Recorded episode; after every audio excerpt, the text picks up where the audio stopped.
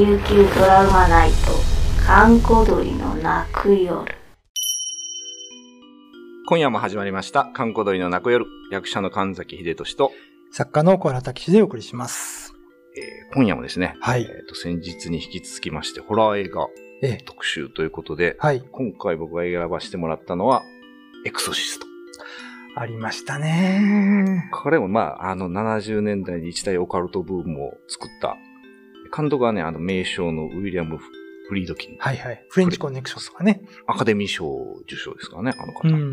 で撮ったエクソシストで、ちょっと、前回僕ちょっと勇み足で言っちゃったんですね。あの、イラク北部の古代遺跡の、多分悪魔の像かなんかを見つけて、はいはいそっから話がスタートするっていう。うんま、まあ、簡単に言ってしまうと、ある、うー少女に悪魔が乗り移って、それの悪払い、悪魔払いをする神父ええとの物語っていう話なんですが、うん。これはね、やっぱこの、僕はこの世界観っていうか、うん。もう、冒頭から不穏な雰囲気漂いまくりなんですよ。そうですね。これ何が怖いかっていうと、別に具体的にこの、なんていうかな、怖いことがそんなに起こらないというか、うんまあ、一応、まあ途中、その少女がどんどん言動がおかしくなるとかあるんですけど、ただ前編ちょっと雰囲気がずっと不穏なあ雰囲気が漂うとあ。いう。そうですね。で、これは実はですね、結構その、あの、仕掛けがいっぱいされてまして、ええ。あのーサブリミナル効果って知ってます？あのーあれですね、あの、例えば 0. 点何秒かに、あの、CM で昔よく使われた手法なんですけど、ええ例えばその CM の中にちょっとオレンジジュースを飲むシーンを、うん。もう認識できるかどうかぐらいの短い分数入れると。う。んで、。それが終わると、その、CM を見終わった後でオレンジジュースが飲みたくなるみたいな、あ無意識にすり込む。あ。ありましたね。あってうん僕実は大学の時にその広告専攻してまして、ほうほうほう。で実はこのエクソシストに興味持ったのは、むしろそっち側からなんですよ。で、その授業で、この映画の中でそういう効果がすごいあるっていうので、このエクソシストが取り上げられてて、うん。で、それでね、結構ね、夜中、あの、当時はビデオだったんですけど、ええ止めながらいろいろまた、また止め。探ってて、で、例えばその有名なところでそのデスマスクですよね。顔の白い。あこれ神父のデスマスクなのこれが結構鏡に映り込んでるとか、あ。おーその本当認識できない形で何コマか入り込ませられてたりとか、でね、多分ね、その除霊のあるその少女の部屋がすごい温度が下がるんですよね。ええ。で、こう喋るとパワーってこの息が出るんですけど、このね、多分この息もパワーってこうドクロかなんかになってるんですよ。はいはいはい。っていうのを夜中一生懸命。見て、おーっあてやってると本当に背中がゾクゾクってくる。それなんかシンボル的なものが、そう深層意識に入り込むようにわざとそういうのをしてるんですよね。で、これが多分すごいキリスト教的なうん。ものなんで、多分キリスト教、そう、先日のオーメンと一緒ですけど、狂犬のしか見たらやっぱかなりその、おぞましいシーンっていうか、うんあとね、ああのっと続きは、って。ということで、えー、神崎秀俊と、小原武史でお送りしました。そう。で、例えば壁に、単純に言うと壁に書いてる落書きも、うんちょっとその聖書の悪魔にまつわる言葉がふわっと書かれてたりとか、例えばね、これは言っちゃっていいのかなあの少女がその十字架を使って自慰行為を行うんですよね。あ。ありましたね。あん多分キリスト教の人が見るとたまらんと思うんですよ。うん。で、あと、音響で言うと、うん。その、屠殺場で豚がまさに殺される、その瞬間に上げる叫び声を取ってきて、うわ音楽の中にすり込ませた。悪趣味極まりないですね。とか、その、蜂ですよね。蜂の巣をすごい攻撃された時に、オスバチがその、戦うために攻撃的なこの羽音を出すんですよ。ああ。それとかも取ってきて、こう、うわーっと入れてたりとか。まあ、その演出はまあね、やっぱりね、あの、フリートキン監督のね、重厚な、物語としての、映画としてもすごい質は高いんですけど、やっうんぱりそういう仕掛けが随所にあって、うんやっぱり全編、不穏なんですよ。なるほどねう。んで、僕、この映画でね、一番好きなのは音楽がうん。すごいんですよ。あまあ、あの、テーマ曲はね、ちょっとだけ流れる、あの、そう、てんてんてれんてん。あれは、なんか、その、二層がうん。坂を降りてくるシーンでちょっとだけ流れるんですけど、はいはい。あれの音楽は、まあいいんですよ。はいあれは普通です。その他の音楽が、うんえっ、とね、クシュシュトフ・ペンデレツキという。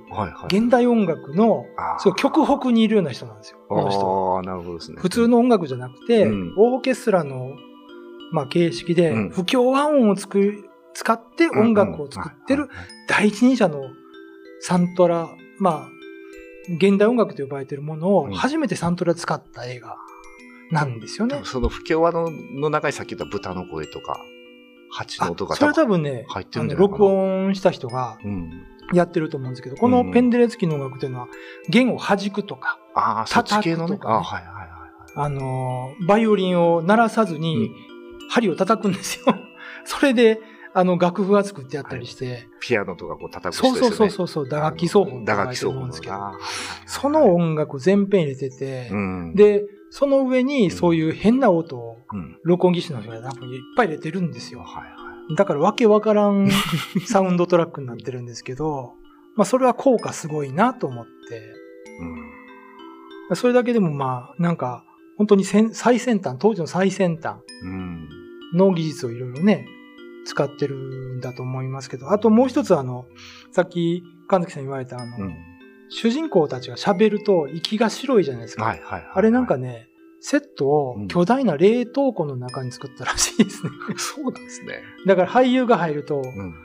白いんですよ、息が。ねあれ本当あれ、ぽわっと白い息立ちますもんね。ええ今だったら多分 CG で作るんですけど、その当時ないだろうし。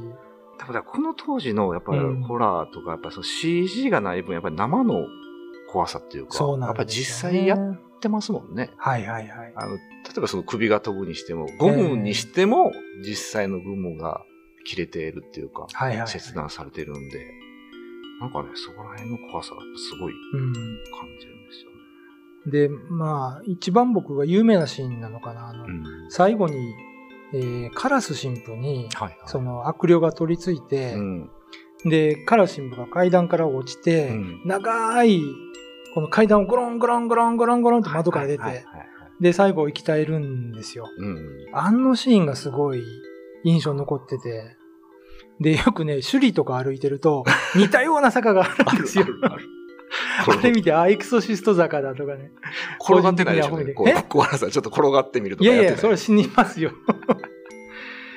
このカラス神父もなんか結構悩み抱えてるんですよね。そうですね。バックボーン的に、で、結構この悪魔払いを機にちょっと自分を立ち直らせようみたいなうんの。が乗っかってて、なんかね、そう、最後の最後に、違いました。メリン神父が死ぬんですよ。明治がすんかね。あの、マックス・ボン指導がね。若い神父さんですよね。若い神父が死にましたっけ？じゃない。ちょっと忘れてしまいました。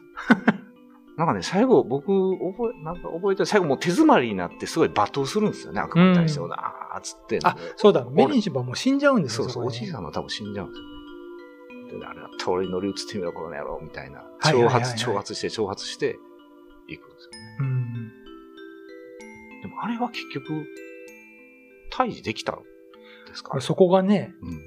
だから、続編作られて、はいはいはい。えージョン・ブアマンって監督が作った続編が、うん。まあ今度その少女が、はいはい。まあ悪霊を沈めて、うん。あの、勝利するっていう内容だったんですけど、はいはい。原作者のウィリアム・ピーター・ブラッティって人が、うん。勝手に設定変えられたから、すごい怒ったんですね。あ、そうなんそれで、なんか小説を書いて、それを自分で映画化したのが、うんエクソシスト3なんですよ。そうなんですね。うん。あじゃあ、で3は続きもんじゃないんだ。全く全然。3は1の続編なんです。あだから2は、まあ別の監督があ同じシチュエーションで撮ったっていうだけで。で逆に2がちょっと別物みたいな話。そうですねだから3は僕見たんですけど、はいはい。実にいい映画ですね。3はど、どっから始まるんですか？3あれは結局、悪霊は退治されましたっていう話。そう、だからカラス神父が、要するに階段で死ぬじゃないですか。はいはいはい。けど、カラス神父によく似た不老者が出てきて、うん。で、それに実はまだ悪魔が乗り移ってて、で、それを、はいえっ、と、前作ではあの、リー・ジェイ・コップっていう役者さんがうん演じてたんですけど、まあその方亡くなったので、今度ジョージ・シー・スコットっていう名優がね、刑事役で出てくるんですけど、うんキンダーマンっていう役で。うんで、そのジョージ・シー・スコットが、はい。まあ、謎を解いていくという話なんですけど、結構ね、あのードキュメンタリータッチで撮ってて、僕は3好きなんですよ。あ、なるほどですね。とか、なかなか DVD が 置いてない。あ、そうなんですか？うん、レンタル屋さんに。結構カルト映画みたいになってますけあど、そうなんだね。な、あの、機会があったらぜひ、3もね、面白いので見てほしいなと思います。うんそうですね。今ちょっと聞いただけでも、ちょっと1の、どっちかってそうです。雰囲気はそっちの方が近いでしょうね。ねえ3の方が近いでしょうね。という、あのーこれも古典ですかね。古典、はいえーホラー映画の古典。今日はエクソシストをはい少し紹介させていただきました。エクソシスト自体は結構どこでも見れる感じですよね。そうですね。うんうん。なので、ぜひ皆さん、あの、今だとあれかな？あの、僕ら多分ビデオじゃないので、コマ送りもできるので、ブルーレイはもっとね、鮮明にいいですね。一回ちゃんと見て、ちょっとあの、細かく検証していただけたらなと思いますね。えー今夜のお相手は、神崎秀俊と、小原武史でお送りしました。